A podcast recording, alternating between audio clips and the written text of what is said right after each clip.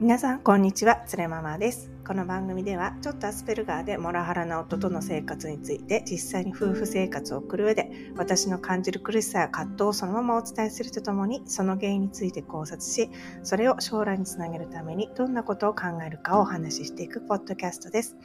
同じように、パートナーとの共感不足に悩める方に少しでも共感していただけるようなポッドキャストを目指していきます。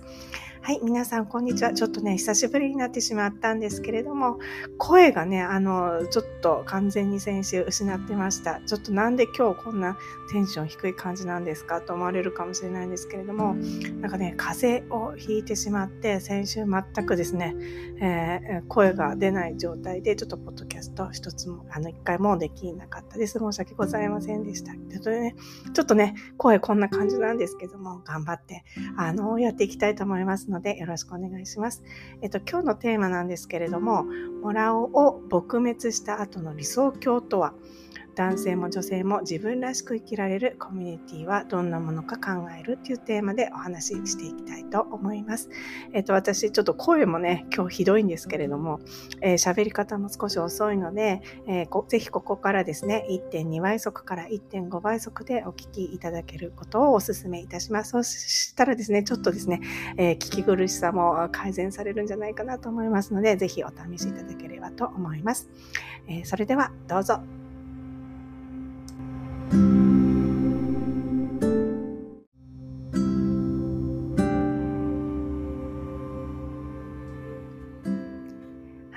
と、それではですね、本日のテーマ、モラを撲滅した後の理想郷とは、男性も女性も自分らしく生きられるコミュニティを考えるというテーマでお話ししていきます。本当に声すいません。これですね、なんか私先、先週の木曜日ぐらいですかね、なんか風邪ひいたなと思って、たんですけれどももうなんか珍しくですねこう体がゾクゾクしてめったに熱なんて出ないんですけれどももう体がゾクゾクしてもう寒気であのもう子供の習い事に送った出先で急にねですねなんかゾクゾクしてきちゃって熱が出たんですね。でなんとか子供を拾って、えー、家まで着いたんですけどももうそこからなんかもう倒れ込んでしまったっていう感じでであで熱出たなと思いましてね熱出ることなんてめったにないのであのなんか熱って出たら下がった時すごいすっきりするじゃないですか。じゃもうこの際ちょっとね今日あの休んで熱上がって下がったらすっきりするから休もうと思ったんですけれども翌日になっても翌々日になってももう一向に熱が、えー、下がらないと微熱なんですけれどもずっと下がらなくてそしてあの喉が痛くて、えーと、もう唾を飲み込むのも痛いしもう耳も痛いし鼻水も出るしってあの体のですねあらありとあらゆる粘膜がもう痛い痛い痛い痛いみたいな感じ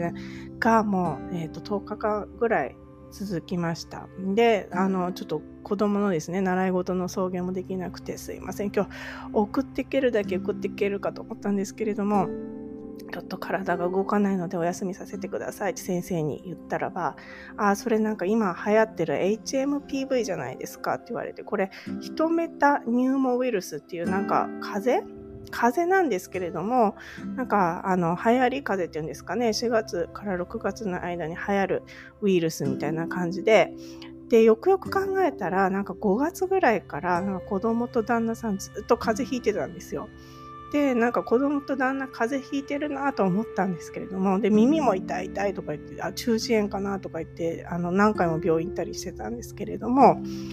で、あ、なんかでも意外と私映らないなと思って、さすが私とかって、あの、やっぱりおかんは体が強いのかななんて自分で思ってたんですけれども、ちょうど先々週子供の学校が6月10日ぐらい、6月の10日ぐらいに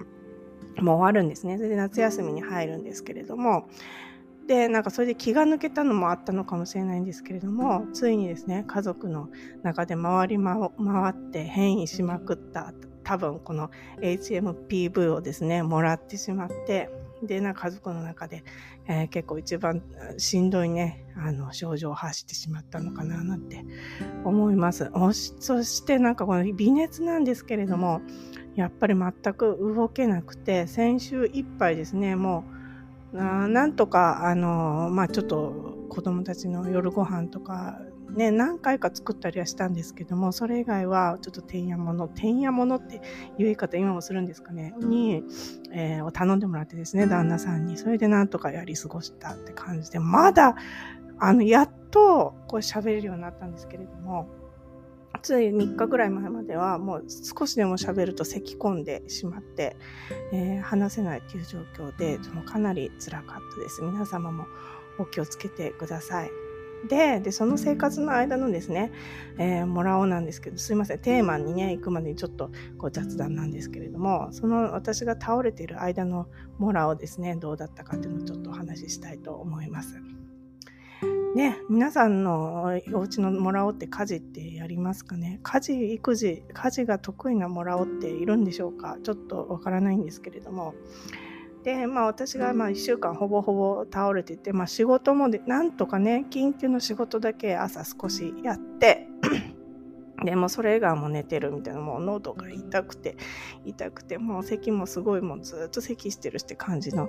えーことだったんで、もう体もだるくて動けないって感じだったので、えー、先週は、で、あのー、幸いにもですね、子供の、えー、学童を、まあ、学校終わって1週間もちょっと休みにしようと思って、学童もお休みにしてたんですよ。なので、えー、子供たちずっと家にいて、ずっと iPad 見たりとかね、してたんですけど、私が仕事したり、こう、仕事しんどくて寝てる間とか。だからその学童のためのお弁当とか朝作らなくてよかったんですよ。だから割と朝寝坊できるという状況で、あれ本当学童入れてなくてよかったなと思って。でもお弁当を作って、その、一日のですね、荷造りをして子供を学校に送り出すっていうことを皆さんのもらおうはできますか？いやあの絶対できないんですよね。その持ち物をあの自分で確認してそれをリュックバックパックに入れてお弁当も作って子供を送り出すってことがあの絶対にできないんですようちの村は。でなんかそうでなんでこの代わりっていうのをなんかなどうしてやってもらえないんだろうっていうのを私は本当にいつもねアンフェアに感じるんですよね。不平等だなって。私がいつもやってることをもう一人大人いるんだから代わりにやってくれたらいいじゃないと思うんですけれどもやっぱりその難しいみたいですね。お弁当作ったり、えー、子供が必要なものを用意して学校に送り出してもらうことだってそれ、ま、毎日ね普通にやってることなのにやっぱできないですよねなかなか。でだからやっぱいつも思う不平等だなと思うのはその旦那さんが倒れてもですね別に普通に家庭は回っていくじゃないですかご飯も出てくるしね、まあ、病気でもそのまああったかいものを出してあげたりとかってしますよね。でも私がもう寝込むと、まあ、ご飯は全部手や物になってで掃除もねしなくなるからゴミ屋敷と化してしまうともう本当に先週1週間にね散らかした分を昨日少し片付けたんですけども本当少しずつあのちょっとリセットしてるんですけれどもあのもう全くゴミ屋敷と化してしまうとなんであの私が倒れたらその 同じことが旦那さんはできないのかなってしかもなんかその旦那さんはじゃあなんか嬉しそうにですねあそんなにしんどいんだったら俺在宅にするわとか言って。基本的にねなんかめんどくさいのかわからないんですけれども会社に行きたがらないんですよ。ででも在宅ワークっていうのは基本認められてなくて特別な場合だけ旦那さん在宅ワークできるみたいなんですけれどもあこここれ見よがしにですね。私が寝込んでるから。お俺嬉しそうにですね。じゃあちょっと俺在宅にしてもらうわ。って言ってて。で在宅にしてもらって。まあそんなに頑張って仕事しないで。家にいたんですけど。でもね子供たちはプールにあの連れてってくれたりとか子供たち学童もなくて退屈してたのであの仕事暇そうだったんでプールに連れてってくれたりしてそれはそれで助かったんですけれども。別に家事をね代わりにやるわけでもなくなんかただ仕事なんかサボってるだけじゃないのかとかって思ったんですけれどもなんかねなんかその辺のアンフェアさっていつもすごい感じますよね。なんでなんかご飯ちょっとでも作ってくれればいいのにってやっぱり作れないので全部てんやものに てんやものってまた言いましたけども 外食になるのでまあ本当にしんどかったですけどまあちょっとね毎日チキンとポテトだととかピザだとねちょっとかわいそうだからというのでまあ少し、まあ、簡単なうどんとかねカレーとかは作るようにしてたんですけれどもなんか完全にねなんかダウンしてても普通な生活が回るようにどうせならないんだろうっていうふうにはいつも思いました。思いますね。はい。えー、それでですね、えー、っと、すいません。じゃ本題に、えー、移ります。ね。で、もらおうね。えー、撲滅した後の理想郷ってどんなんなんだろうって今日考えていくんですけれども、えー、その前にですね、また本題の前になんか違うこと言うんですけれども、前回ね、まるちゃんトークのみゆきさんにあの来ていただいたゲスト会、皆さんお聞きいただいてありがとうございました。で、私はすごくその中で面白いなと思ったんですけれども、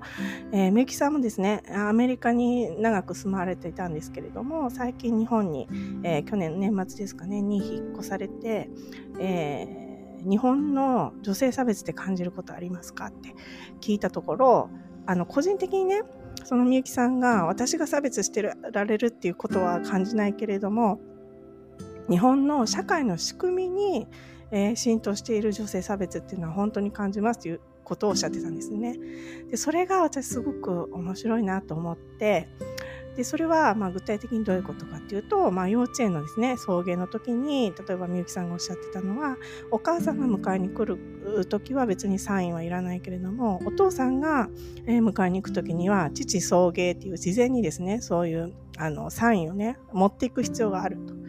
それっていうのは、まあ、基本的には女の人が迎えに来るでしょうっていう前提があると。お父さんはレアキャラ、もう迎えに基本的には来ないと。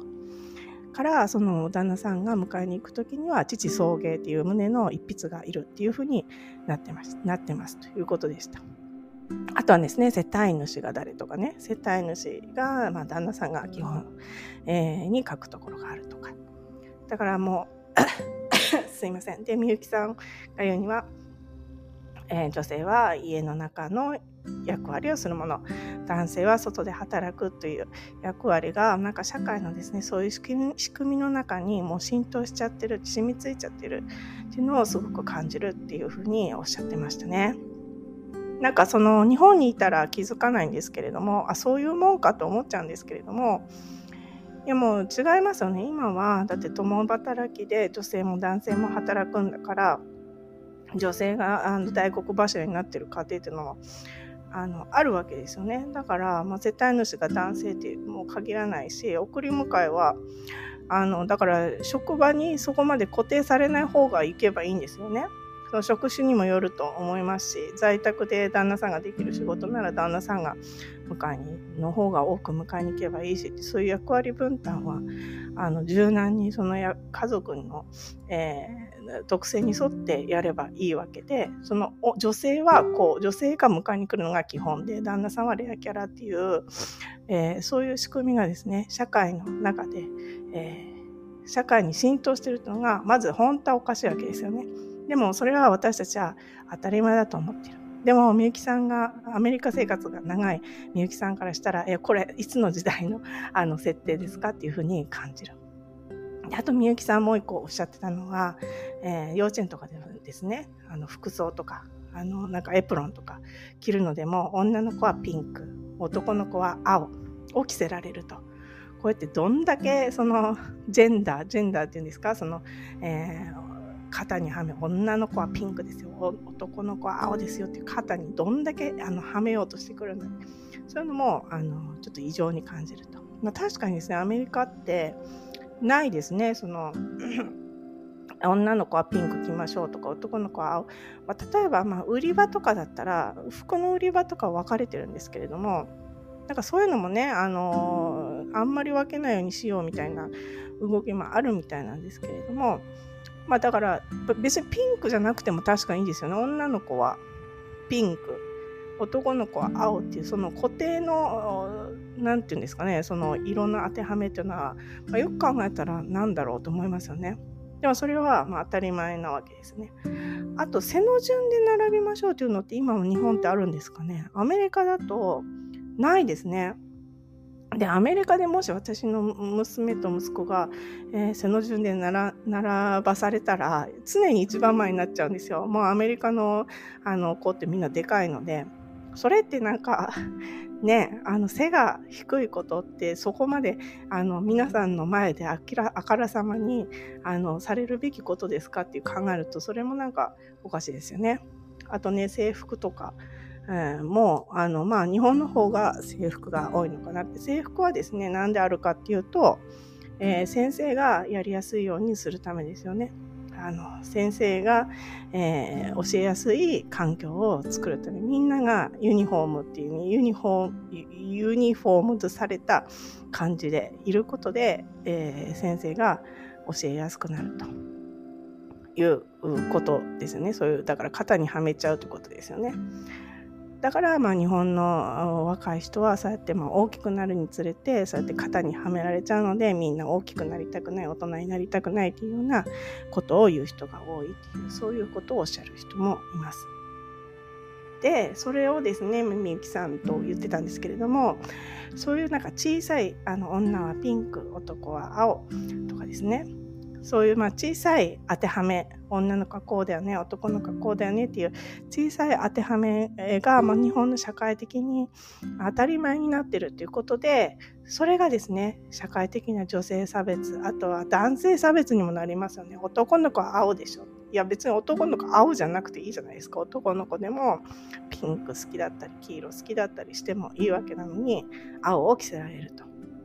あとはひいては多様なセクシュアリティへの差別を生んでるんではないか。男の子でも女の子でもない子もいるわけですよね。私の、えー、息子の友達にもいます。なので、まあ、別に本当に2色に分ける必要全くないわけですね。でも、もうこれがもう小さいうちから当たり前になってるってことは、えーと、これ女性差別が、まあ、ここからもう根付いてるというかもう、えー、社会的な、えー、に完全に浸透してるっていうことも考えられるっていうお話をしてたのがすごく面白いところでした。で、もうこんだけ浸透してる女性差別、日本の中にですね。で、これが、まあだから、えっ、ー、と、女の子はこうあるべき、可愛くあるべき、あの、男性に、あの、尽くすべき。男性は女性よりも強くあるべき。大黒柱であるべき。頑張る。仕事頑張るべき。みたいなね。肩にみんなはめられて今ねすごくみんな苦しい思いをしてるわけですよね。であのまあこれもう本当嫌ですよね。もう私も本当に嫌です。家庭の中で、えー、本当は自分はこういうもっと仕事もね頑張って新しいことをにもっと挑戦していきたいのに、もう家事育児はお前の仕事だって一緒くたに引き受けさせられて、えー、キャリアの通勤ももうできなくなってしまったと。でも自分の、あの、生きたいようなあ生き方はこう家庭の中ではできてないわけですよね。まあでも育児をできることは楽しいですけれども、なんて言うんですかね、やっぱり、うん、まあ旦那さんに、が男尊女卑の考え方なので、その私私のパーソナリティをギュッとね、あの頭からギュッと押さえつけられた状態で家事、育児をしてる。そういうようなちょっと息苦しい状態におります。で、私先週ですね、ちょっとあの全くもう倒れてしまって、あのアウトプットができない状態だったので、ひたすらね、いろんな本読んだり、動画見たりとかして、インプットしてたんですよね。でその中であの中田さんの YouTube 大学って皆さんご存知ですか？あのいろんなですね、まあ、時事ネタとかあと経済とか社会の問題とか歴史とかねいろんな問題をそのオリエンタルラジオの中田さんが分かりやすく説明してくれるっていうのなんですけど私好きで結構見てます。でその中でですね面白いことがあったんですけどもこうやって私ね頭の上をギュッとされてね抑圧されて毎日、えー、過ごしてるんですけれどもやっぱりねそのやっぱ自分らしくいられるために、えー、ど何が大事かっていうことをおっしゃってました。でそれはその明確な目標に向かって進んでいくことが強いメンタルを作りますよっていうふうに言っててで私こうやってポッドキャストあの頑張ってこう声が出ない中でも頑張ってやってますけれどもじゃあ何が目標なのかなって改めてちょっと考えてみましたこうやってねポッドキャストで皆さんにお話ししていく中で。でそれをまあ10年後からまあ地図を描いてくださいっていうふうに中津さんはおっしゃってました。10年後、5年後、3年後、1年後、あなたはどうなってますかっていうふうにちょっと地図を描いてみてくださいって言ってました。すいません。で、10年後は、えー、私の最終的な目標はまあ離婚ですよね。10年後離婚してるはず。で、最近ちょっとね、動物的な感で感じるんですけども、この10年後の離婚って多分もっと早まるだろうなってなんと、なんとなく思ってます。なんとなくなんですけれども。で、その10年後までには、まあ離婚もそうなんですけれども、あとは、えー、モラオはもう撲滅、撲滅と、我が家のモラオです、少なくとも。そして、その中そそれプラスモラハラを受けてきた人とか差別とかを受けて自分らしく生きられない人たちが自分らしく生きられるコミュニティの中で生活してたいなと思ったんですよ。でできればそれを自分が作ってるっていうようなことがやってみたいと。で5年後はどうしてたいかっていうとそれに向けてですね離婚とその自分が自分らしくいられるコミュニティを作ることのために5年後はどうしてないといけないかというと、まあ、完全にやっぱ経済的に自立してないといけないなっていうこと。私のまあ本業がありますけども本業、まあ、パートなんですけど本業とまあこうやったポッドキャストとかの配信の副業で完全にまあ経済的に自立したいと。まあもうこれ希望的観測ですよ。で、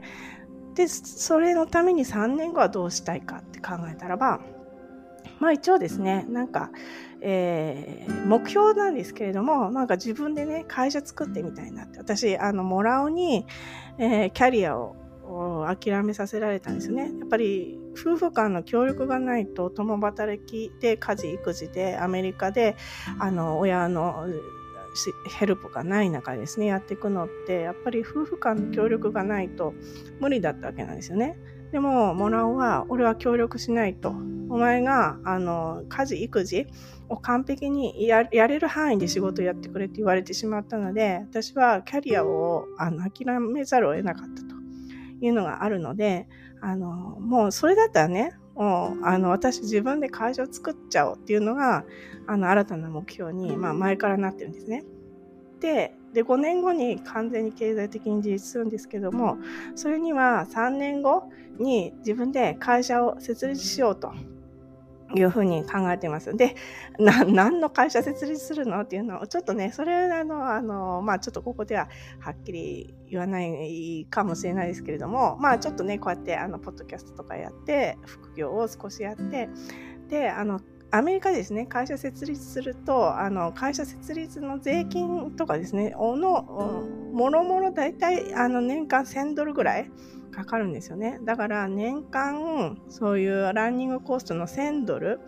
をあの上回るような、まあ、収入を年間ですよ。だから年間10万円ぐらいの収入を3年ぐらいまでに、えー、その副業から得られていたらいいなと思います。で、そのためにさらに1年後はどうなってなきゃいけないかというと、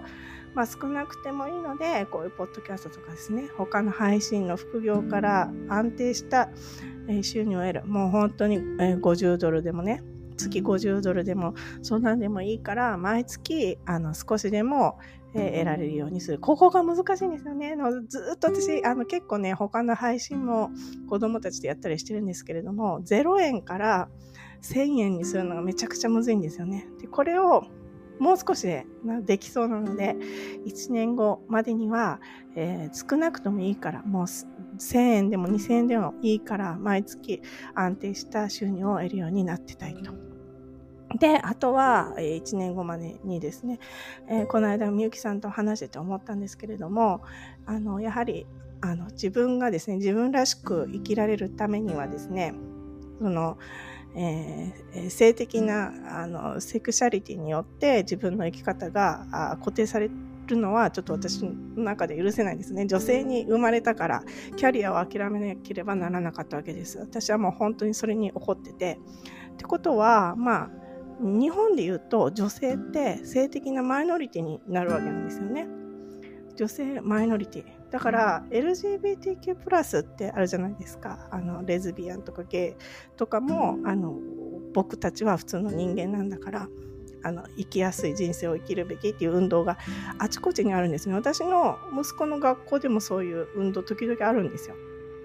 で、だから私はあのジャパニーズウーマンとして性的マイノリティに入るのでちょっとこの LGBTQ のプラスのね運動の勉強もっとやってみようかなと思ってます。なんか、うん、マイノリティに入るんだったら頑張って、えっ、ー、とみんなで生きやすいコミュニティをあの作るにはどうすればいいのかっていうのを勉強したいなと思って1年後までにこう仲間づくりなんかねそういうコミュニティ結構ありそうなんですよねなのであのちょっと思い切ってそういうコミュニティにも参加してみようかなと思ってますで、まあ、これね目標を立ててみたんですけれどもで10年後のねみんながそのモラハラ受けてきた人たちがあの心安らかに暮らせるコミュニティってやっぱりできてたらいいなと思うんですよね。第二の人生をあの、えー、楽しく生きられるコミュニティそれってどんなのかなと思ったらやっぱりねコミュニティ内でその自由なパートナーシップを誰とでも結べるみたいなそういうあのコミュニティってどうかなと思ったんですよね。皆さんどう思われますか？例えば、あの、まあ、誰でもいいんですよね。心休まる人なら女性でもいいし、男性でもいいし、そうじゃなくてもいいし、若い人でもいいし、年取った人でもいいし、なんかそういそういう人と一緒にいられる。あのだからけ差別を受けてきた人っていうのはある程度やっぱり辛い思いをしていろいろやっぱり考えることがあった方だと思うので 他者への思いやりとかあの他の人にこうあってほしいとか私はこうあるべきということをすごく考えた人だと思うのでそういう人が集まってお互いに、えーと、支え合うそんな、えー、男女性別、えー、年齢差別のないようなコミュニティで、えー、ができたらいいなと思ってるんですよね。で私あの会社の先輩でですねゲイの先輩がいらっしゃってその方すごく仕事もできて素敵な方なんですけれどもその方に一回お話聞いたらばゲイの方のコミュニティってすごくね性に対してとっても開放的な価値観をみんなお持ちなんですよ。例えば、えーと、結婚してても男性その方男性なんですけども男性同士で結婚されてても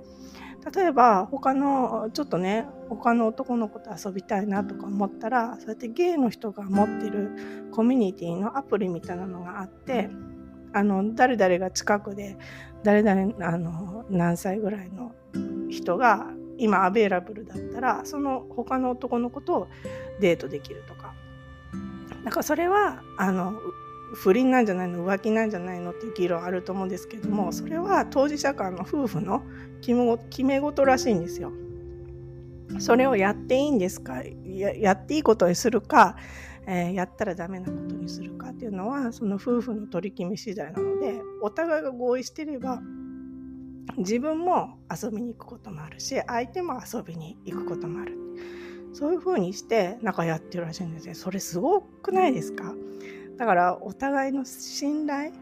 それでもまあちょいちょい遊ぶことはあるけどもやっぱりずっと一緒にいたいのはそのパートナーであるっていうようなね。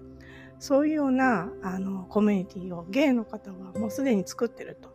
であればできますよね私たちも。女性で。差別を受けてきて、えー、性的なジャパニーズウーマンという、えー、性的な、えー、マイノリティであるわけでで私たちもいやできると思うんですよね。とか、まあ、女性でなくても男性でも生きづらい思いを今までしてきたっていう人が入ってもいいわけですからそういうコミュニティの中でもう一夫一妻制以外のねもうそういったオープンな関係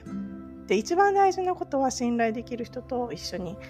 いられることそれでもできればそのコミュニティの中でみんなでね子供を育ててにたくさんの思いやりのある大人の中で子供を育てればいいなっていうふうに思うんですよね。あと前々回来てくださった佐川さんがですね、えーと、離婚ご離婚されて今ね新しいまたパートナーを探されてるんですけれども朝川さんがいつも早く彼氏見つけなきゃって言ってるのがなんかすっごく可愛くてあの1回離婚されて2回目のねあのパートナーを探してるんですけどもやっぱ彼氏ってね何歳になっても欲しいじゃないですか。で何歳になっても年齢差別なく彼氏とか新しいパートナーを探せるようなねそういったなんかオープンなコミュニティって作るにはどうしたらいいのかな10年後に作るにはどうしたらいいのかなとかって思ってます。ねこんなコミュニティどうですかね？皆さん。あそんなのちょっと秩序的に無理なんじゃない？とかってね思うかもしれないんですけれどもまあね一ところに固まっちゃうとなんかその嫉妬とかねそういうなんかジェラシーとかね不倫がしたとかしないとか問題あると思うんですけれどもある程度なんか流動的にみんなが移動するようになってそこまであの凝り固